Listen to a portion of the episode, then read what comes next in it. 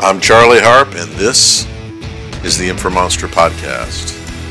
Today, on the InfoMonster Podcast, we're going to be talking about the Observational Medical Outcomes Partnership, or OMOP, from the perspective of healthcare information technology professionals. Let's do it. OMOP was funded by the U.S. Food and Drug Administration in 2008 and it was focused exclusively on developing new statistical methods for drug adverse event surveillance. Later, in 2014, it was adopted by the Observational Health Data Sciences and Informatics Initiative, pronounced Odyssey or OHDSI. And today it's used by over 2,000 collaborators across 74 countries, encompassing approximately 800 million patients. Now, the whole point of OMOP is to create a mechanism whereby people doing research can share data, and in the sharing of data, apply statistical analysis and data models, and look for things that researchers look for in healthcare. The reason why it's relevant right now is because with everything happening in public health, and as we see the convergence of the payer market, life sciences market, and provider market from a health data perspective, OMOP seems like a, a pretty organic place to push data so that people that are doing research for whatever purpose, or quality measures, or analytics, they have a common place where the data is standardized and the analytics are also standardized so they can apply certain types of measurements across any population that's provided into one of these common data model environments. Now, the power of something like OMOP and Odyssey is really driven by the fact that, first of all, they have a common model.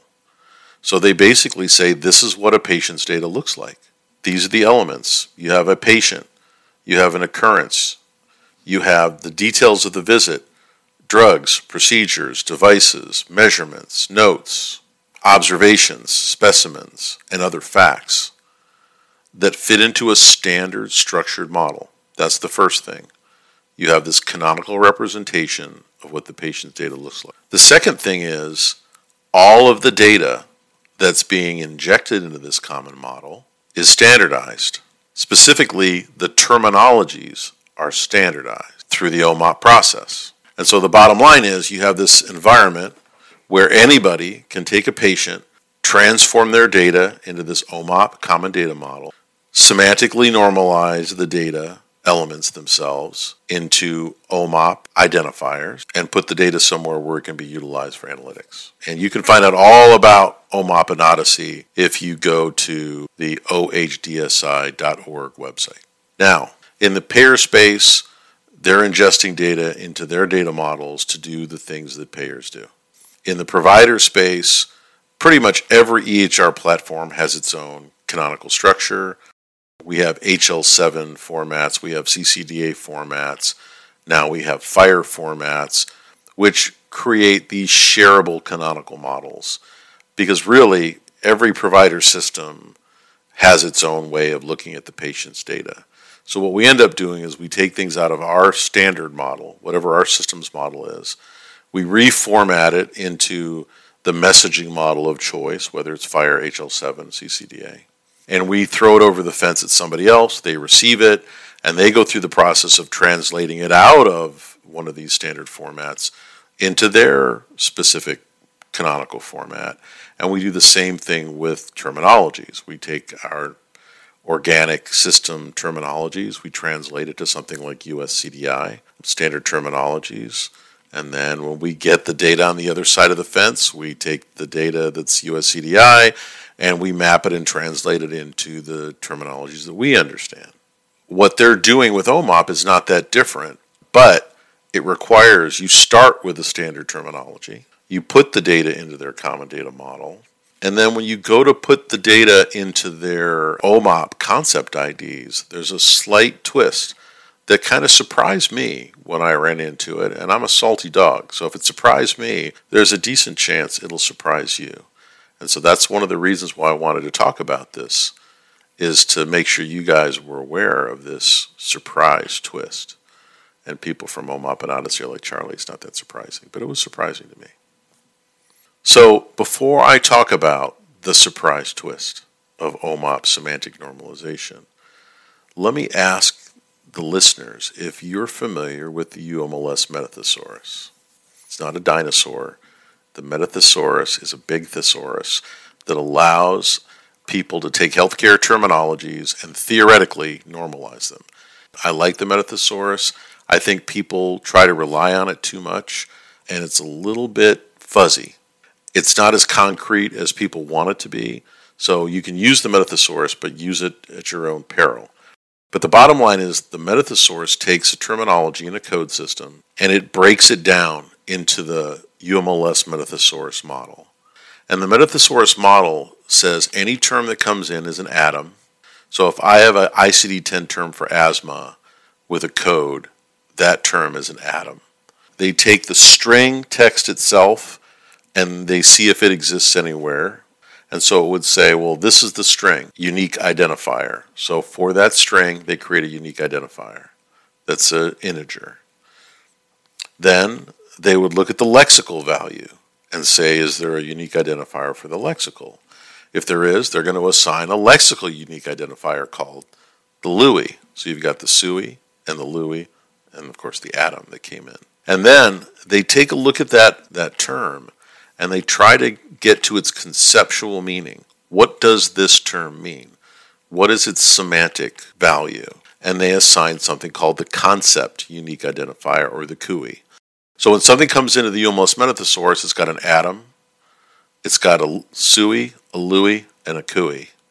The value of the metathesaurus, because it's a thesaurus, is if I come in with a SNOMED atom that's from SNOMED, it's 1234, and it's asthma.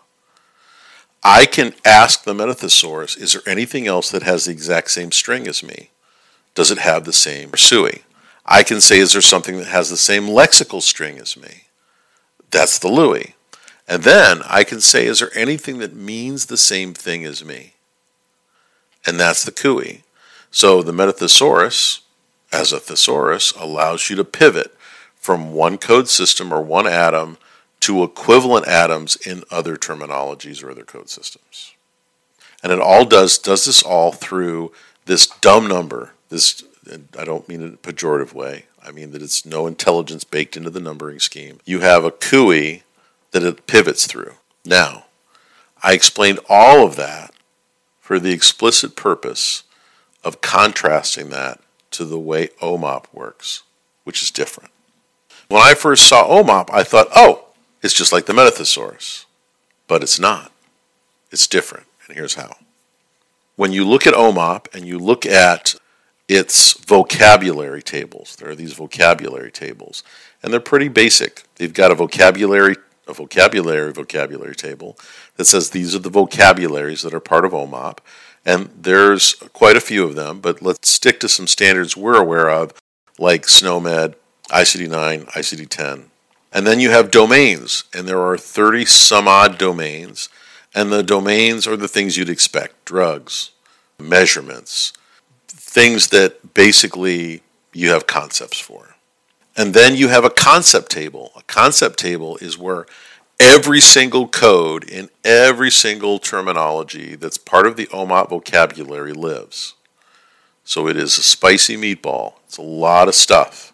And whenever I take a term in a vocabulary like SNOMED, I assign it an OMOP concept ID. It's not lexical, it's not conceptual, it's none of the things like the UMLS Metathesaurus. If you give me a SNOMED code, so you say SNOMED is my code system, here's asthma, the code is 1234, I'm going to assign you an OMOP ID, and let's just say that the OMOP ID is 9991.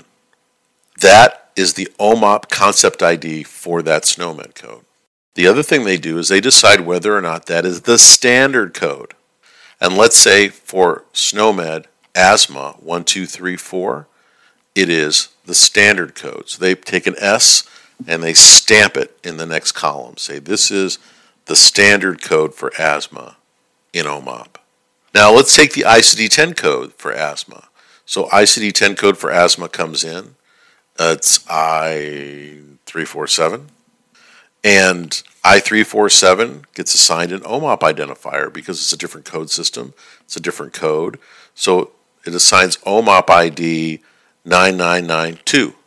But that ICD 10 code is not the standard code.